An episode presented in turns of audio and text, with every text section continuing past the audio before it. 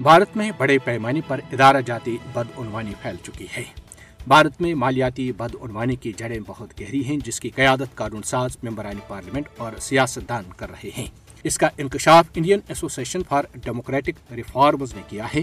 بھارتی معاشی ترقی، معاشرے کی مائکرو سطح پر غیر جامعہ ترقی اور کاروباری ٹائکونز کی مرکزی پالیسیوں کی وجہ سے آگے نہیں بڑھ پا رہی ہے۔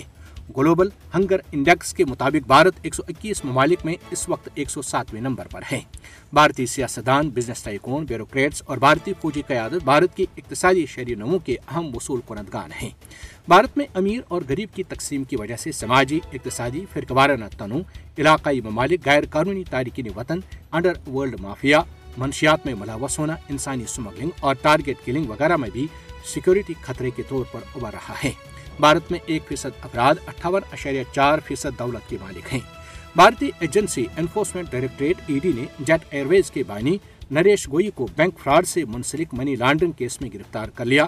وہ مبینہ طور پر نادہندہ قرضوں کا ذمہ دار ہے، جس کی وجہ سے کینرا بھارتی بینک کو پانچ سو انتالیس کروڑ روپے نقصان سے دوچار ہونا پڑا۔ 2023 میں بھارتی معاشرے میں بدعنوانی اور ماحولیاتی تفاوت کے بڑھتے ہوئے رجحان کو مختلف بین الاقوامی اور ملکی سطح پر رپورٹوں کے ذریعے مسلسل اجاگر کیا گیا ہے، جن میں Oxfam report 2023 Hindenburg report 2023 corruption perception index crony capitalism index اور اکنامک فریڈم انڈیکس شامل ہیں۔ دو ہزار چودہ جب سے نریندر مودی بھارتی اقتدار پر براجمان ہوئے، بھارت میں کرپشن نہ صرف ادارہ جاتی سطح پر علی پھولی، بلکہ مودی اور بی جے پی نے اپنے دوستوں کو بھی خوب نوازا ہے۔